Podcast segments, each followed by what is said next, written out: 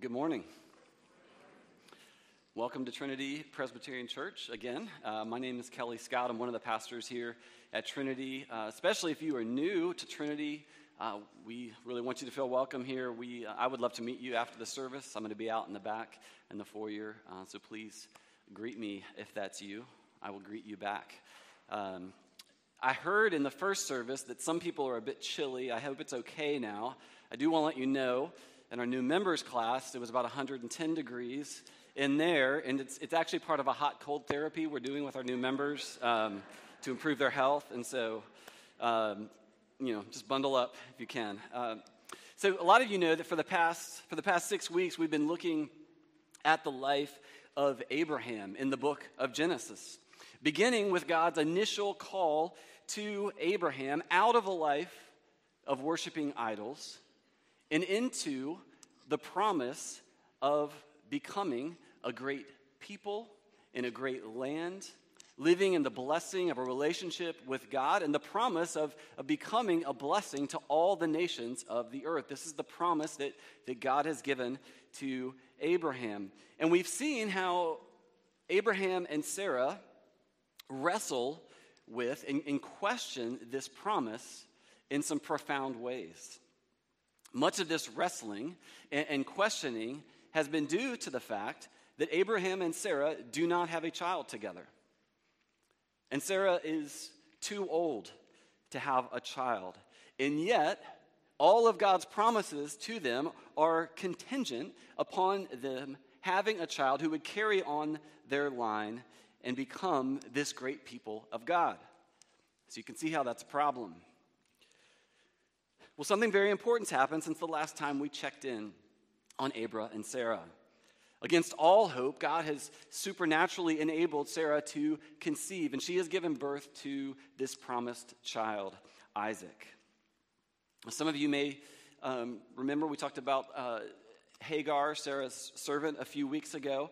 Well, Hagar and her son Ishmael are now they're living in the wilderness. God is tending to them.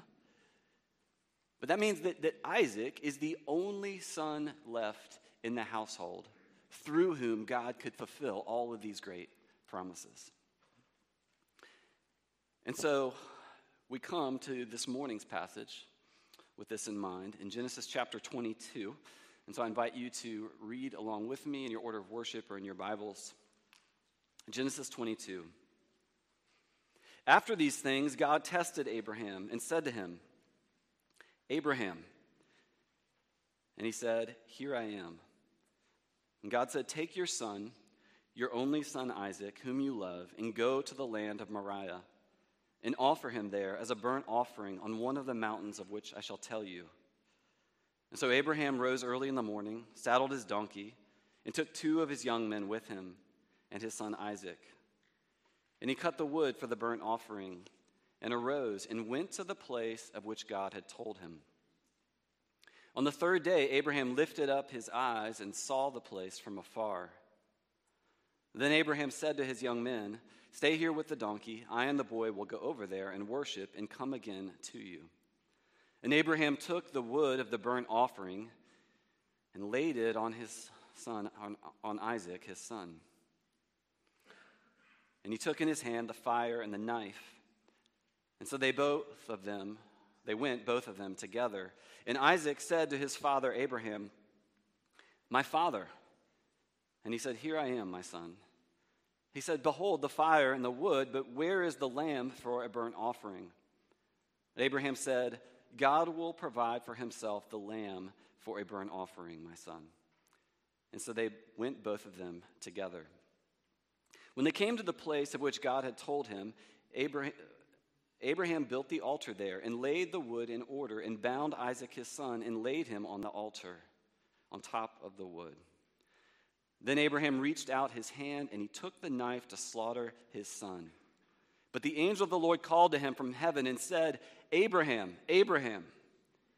And he said, Here I am. He said, Do not lay your hand on the boy or do anything to him, for now I know that you fear God, seeing that you have not withheld your son your only son from me. And Abraham lifted up his eyes and looked, and behold, behind him was a ram caught in a thicket by his horns. And Abraham went and took the ram and offered it up as a burnt offering instead of his son. So Abraham called the name of that place, The Lord will provide. As it is said to this day, On the mount of the Lord it shall be provided. And the angel of the Lord called to Abraham a second time from heaven and said, By myself I have sworn, declares the Lord, because you have done this and have not withheld your son, your only son. I will surely bless you, and I will surely multiply your offspring as the stars of heaven and as the sand that is on the seashore. And your offspring shall possess the gate of his enemies. And in your offspring shall all the nations of the earth be blessed, because you have obeyed my voice. So Abraham returned to his young men, and they arose and went together to Beersheba. And Abraham lived at Beersheba. This is the word of the Lord. Let's pray together for the receiving of it. Heavenly Father, we praise you and thank you that you speak to us that we might know you. Lord, that we might know your great love for us and that we might live in your love. And so we invite you today, give light to our eyes. We pray that you would give us ears to hear, that we would receive your word that it would transform our hearts. Lord, we ask that your Spirit um, would form us and make us in your image and likeness. We ask this in Jesus' name. Amen. I can still remember the first time that I saw the movie Star Wars as a boy. It, it was a big deal, as it's also been a big deal uh, when my kids first see Star Wars. I also remember the most disappointing part of the movie. And maybe the most famous scene in the movie, it's the part where Obi Wan is walking around the Death Star and he comes across Darth Vader, who sadly only has eight minutes of screen time in the first film. But this is the moment that, that every boy is waiting for a lightsaber duel between good and evil. I mean, this, this, was, the, this was the chance to, to stick it to Darth Vader. As cool and awesome as he was, this was, chance, this was the chance to stick it to him. And so, spoiler alert, cover their ears if they're about to see this film, but I could just not imagine why Obi Wan would pull in his lightsaber and allow Darth Vader to strike him down. Obi Wan could explain all he wanted about what he was doing and why it was for the better and how it was going to you know, yeah, how he's going to be more powerful, whatever. His sacrifice did not make sense to a young boy who thought that lightsabers were very cool. Well, in an even more epic story this morning, on the stage of real history, not the screen, we come across a sacrifice that is even more bewildering. And it's not just bewildering to young boys. It's also a sacrifice that, like Obi Wan's disappointing sacrifice, also ends up furthering the mission of God. Our passage this morning is a story arranged, at least in our English translation, into three paragraphs, into three parts. And in each part, we hear this powerful refrain Your son, your only son. We hear it in verse 2, and God's call to Abraham. We hear it again in verse 12, when God says not to lay a hand on the boy. And we hear it again in verse 16, when God reaffirms his covenant promises to Abraham. Your son, he says, your only son. And our outline this morning tracks nicely with the order or flow of these three parts of the story, as we are first going to see the portrayal next, the provision, and finally, the pattern. Portrayal, provision, and pattern. And so, first, the portrayal. The portrayal of the Father's love. If you, if you are perplexed, shocked, maybe even outraged by this passage, which, if you are new to the Bible and to the Christian faith, is a, is a very likely response, I want to affirm your response. You are right where you should be. It means that you are actually following along and you understood the story. For those of us who have read the passage a number of times um, and are perhaps no longer perplexed and shocked, and I can fall into this camp, we would do well to see it again with fresh eyes and ears. Because this passage should jar us. This passage should shake us at our core. God's call to Abraham seems like lunacy. When we think that this, this is not just a story, but a, this is a real life event. God actually told Abraham to take his son and sacrifice him. It is, it is truly inconceivable what God is asking Abraham to do here. But I'm describing the first part of the story as the portrayal of the Father's love and not as the portrayal of lunacy. Because what God used as a test of Abraham's faith is at the same time the portrayal of our Heavenly Father's love. His inconceivable love in giving up his son, Jesus, for us. As the New Testament says in Romans 8, he who did not spare his own son, but gave him up for us all.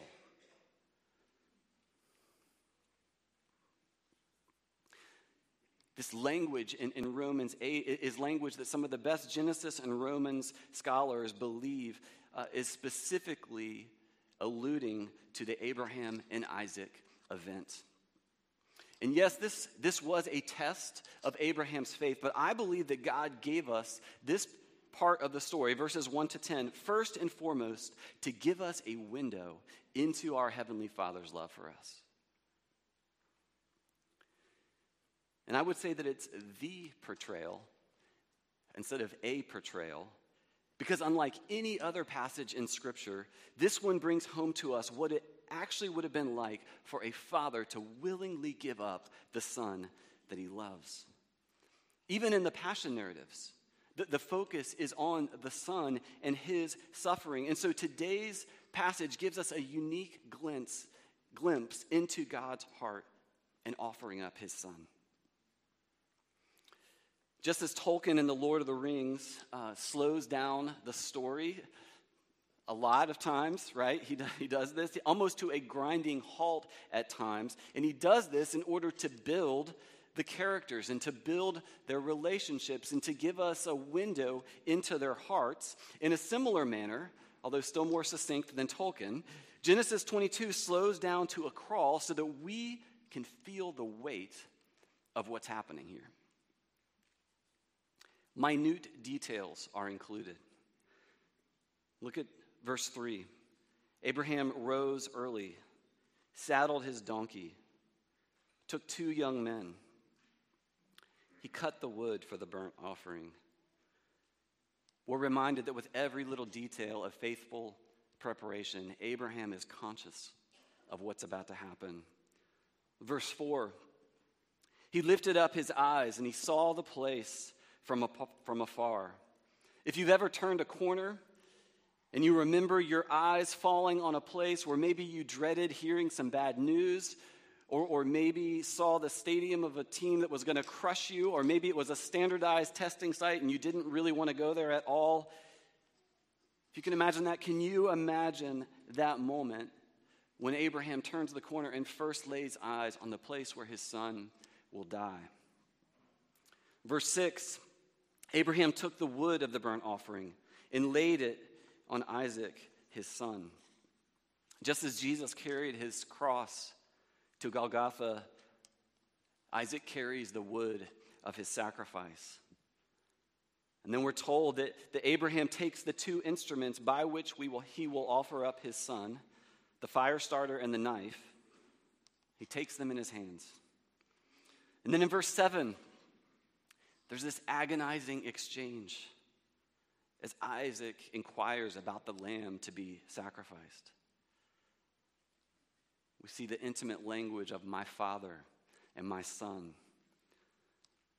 Finally, verses 9 and 10, the binding of Isaac on the altar, down to the very moment of lifting the knife to sacrifice his son.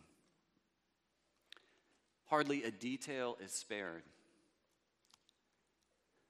And yet, one, at least one, is. Abraham is spared the final blow.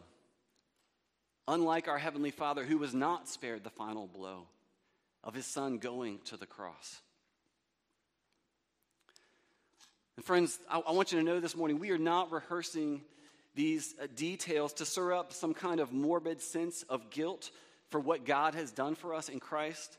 That is the opposite of the intent of this passage.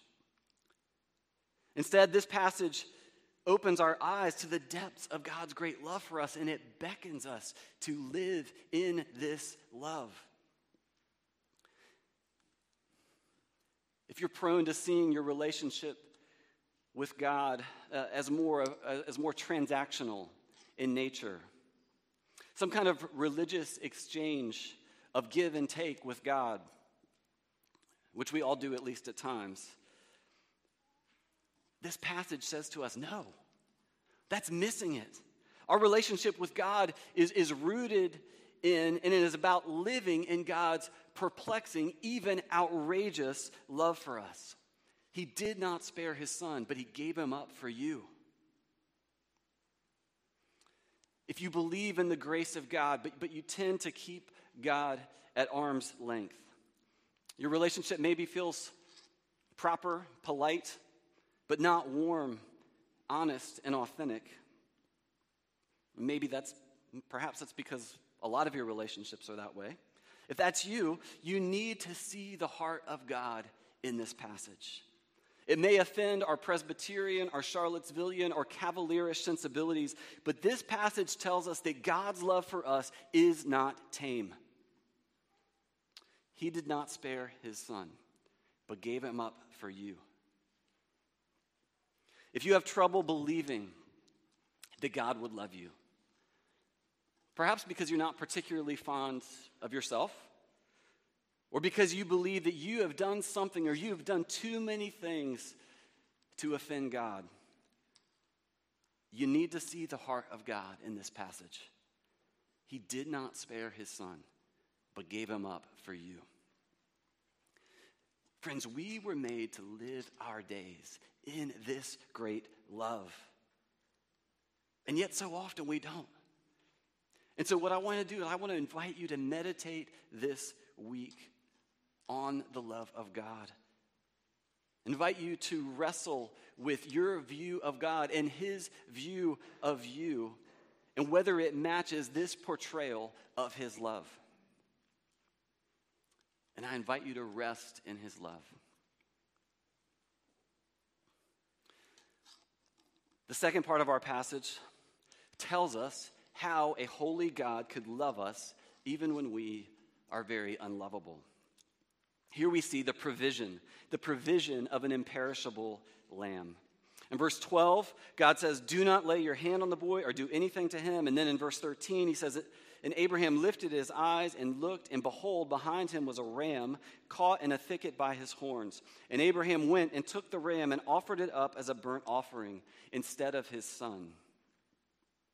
Now, while Abraham's burnt offering would not have had all of the subtle distinctions of the later priesthood and, and temple worship that God established under Moses, it, is safe to say that the Abraham's burnt offering at least carried the sense of, of a merciful transfer of guilt, signaling that God was bringing his good and righteous judgment on the sacrifice on the offered animal rather than on the offerer, rather than on his people. It was a merciful transfer of guilt. And so, why do we need to know this?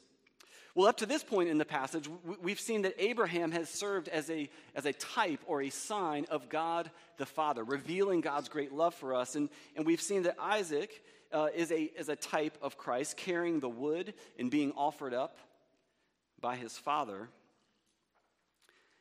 But in this scene, even though Isaac is the promised offspring of Abraham and the one through whom God would build his people, we see here that Isaac is not the one who would actually redeem God's people from our sin.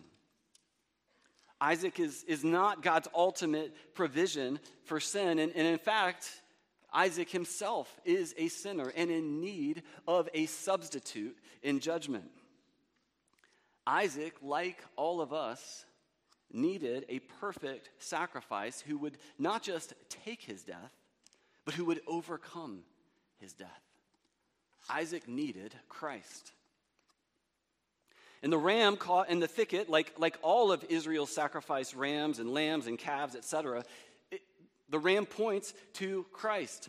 Several of the early church fathers actually believed that the, that the thicket in which the ram's head was, was caught actually points to the crown of thorns uh, placed on Jesus' head.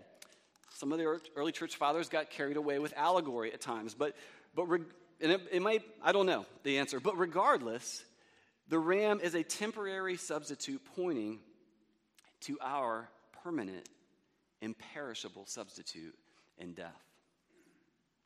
We have an imperishable lamb who was slain for us, who rules and reigns at the right hand of God and is always interceding for us.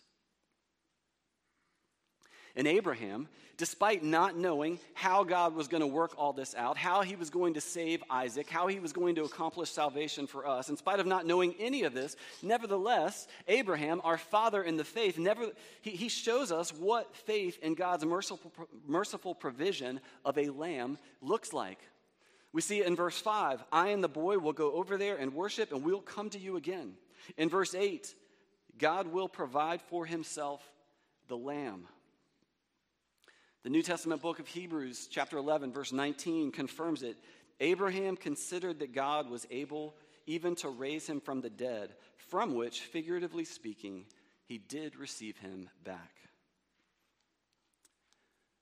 Are you living in this same mercy?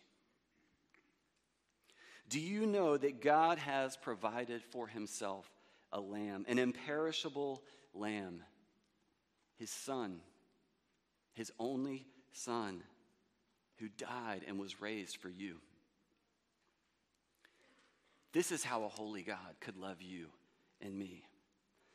He has made us worthy partakers of his love by taking on our sin, dying our death, and then overcoming our death and resurrection. He has made us worthy partakers. He's provided a ram not providentially caught in a thicket, but a willing, imperishable lamb, an enduring, lasting sacrifice for us. So we've seen the portrayal of the Father's love, the provision of an imperishable lamb. And finally, we see here the pattern of mission. The pattern of mission. We see in the final section of our passage, verses 15 and 19, that, that God reaffirms his covenant promises to Abraham of land and people and blessing. And then, then in verse 18, God promises again to accomplish his mission, mission of blessing all the nations of the earth through Abraham's offspring. But we also see here an additional element to the promise, something we haven't seen before. At the, at the end of verse 18, the angel of the Lord adds, Because you have obeyed my voice. And at the end of verse 16, we read, Because you have done this and not withheld your son, your only son. In God's earlier affirmations of his promise, like I said, th- th- there was not this additional el- element of, of being contingent on Abraham's obedience. But what we see here is, is that Abraham's response to God's call is now incorporated into the fulfillment of the mission. What's going on here? Why the change? Is God still sovereign over his mission to redeem a people from every tongue and tribe and nation? Or is it now contingent on, on Abraham's faith and ours? Well, yes, he is sovereign over it, otherwise, he could not promise it. When Jesus gives his disciples their marching orders to take the gospel to every tongue and tribe and nation, he says, All authority in heaven and on earth has been given to me. But within the sovereignty and mercy of God, he has chosen to use us, his people, as the primary means of accomplishing his mission.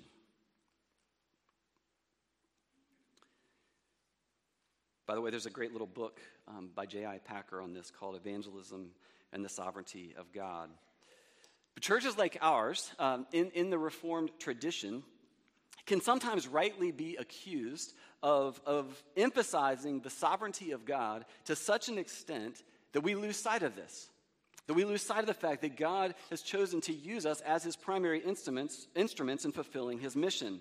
It's possible for us to be like the minister who told future missionary to India, William Carey, essentially, sit down and shut up. God doesn't need you to proclaim his word to the nations. But you see, what this misses is that God does not only ordain the ends of his mission, God also ordains the means of his mission. And the means of his mission run straight through our hearts. The means of God's mission in the world is tied up with his mission of transforming our hearts. And we see this in Abraham. It's been a long journey for Abraham to get to this place of, of unquestioning surrender. But Abraham now shows us the pattern of mission that we're going to see throughout Scripture. That the kingdom of God advances when we die to ourselves for the sake of Christ and his kingdom. And just as Abraham offering up Isaac, the promised son on whom all the promises of God were contingent, just as that sacrifice made no earthly sense, rarely, if ever, will dying to ourselves in this world make earthly sense. I want you to know I'm, I'm, speaking to myself as much as anyone right now. Coming out of a financial education and background, at least for a few years, I know quite well how to be measured and reasonable. And if that's you as well, there can be a lot of good in that. I'm not, I'm not criticizing being measured and reasonable, but being measured and reasonable can also keep us from taking steps of faith. I recently listened to a, a book that a number of you have probably read. It's a best selling book called The Psychology of Money. And, and there is a lot of excellent, measured, and reasoned advice uh, in the book about humility, about contentment, about patience in our approach to money and, and to life.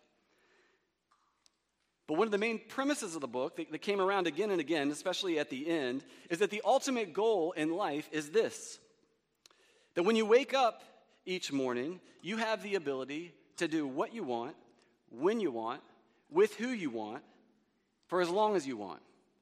I just listened to this the other night. He says it over and over again. That's the goal. The life of faith, however, rejects this premise and says that the true life is to be found not in being free from all constraint. True life is found in doing the will of God, in being absolutely committed to his good purposes, which will often run completely counter to what makes earthly sense. I can think of a couple times in my life where I've, I've made this decision to do what didn't make earthly sense. One of those was marrying a godly young woman at a young age without much money saved up. Turned out to be a really good call. The second was a few years later, uh, leaving two well paying jobs to go into campus ministry and trust God month to month to provide for our needs.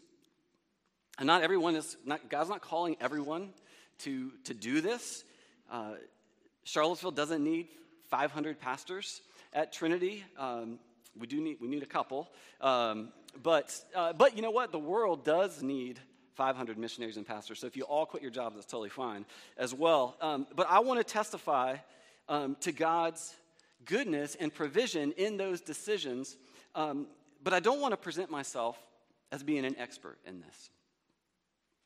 Because the reality is that the daily decisions we make about how we will spend our lives and whether we will die to ourselves or not, those daily decisions are at least as important as the big decisions.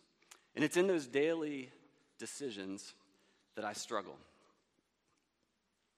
Rico Tice, uh, a, a, British guy and, and, founder of an outreach ministry called Christianity Explored, he, he puts his finger on one extremely common way that we try to hold on to our earthly lives in his book, Honest Evangelism, uh, also a great little book.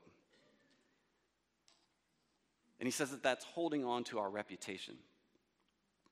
And this hits home for me. He gives one example. I loved my grandmother, and she loved me. But the hard truth is that I love myself more than her. I wanted my family to think well of me more than I wanted her to think of Christ as her Savior. That's why I didn't speak the gospel to her. I loved myself more than I loved her, and more than I loved my Lord. Of course, he and, and we have the same kinds of struggles, not just in our, in our families, but in our workplaces, in our communities, uh, in our friendships, new friendships, old friendships. We know what he's talking about. Tice speaks of, of this as, as our willingness to, to cross the pain line in dying to ourselves for Christ and his kingdom. As Abraham clearly crossed the pain line in his obedience to God's call, trusting God completely with the hope of his future. And what was the result? Verse 18 In your offspring shall all the nations of the earth be blessed because you have obeyed my voice. This is the pattern of mission. And if it seems daunting, it is. It is undeniably daunting at times. Even Jesus seemed to find it daunting in the Garden of Gethsemane. The only thing that will, will free us and will enable us to live this life of faith is knowing and relishing how deeply we are loved by our Father who gave up his Son for us.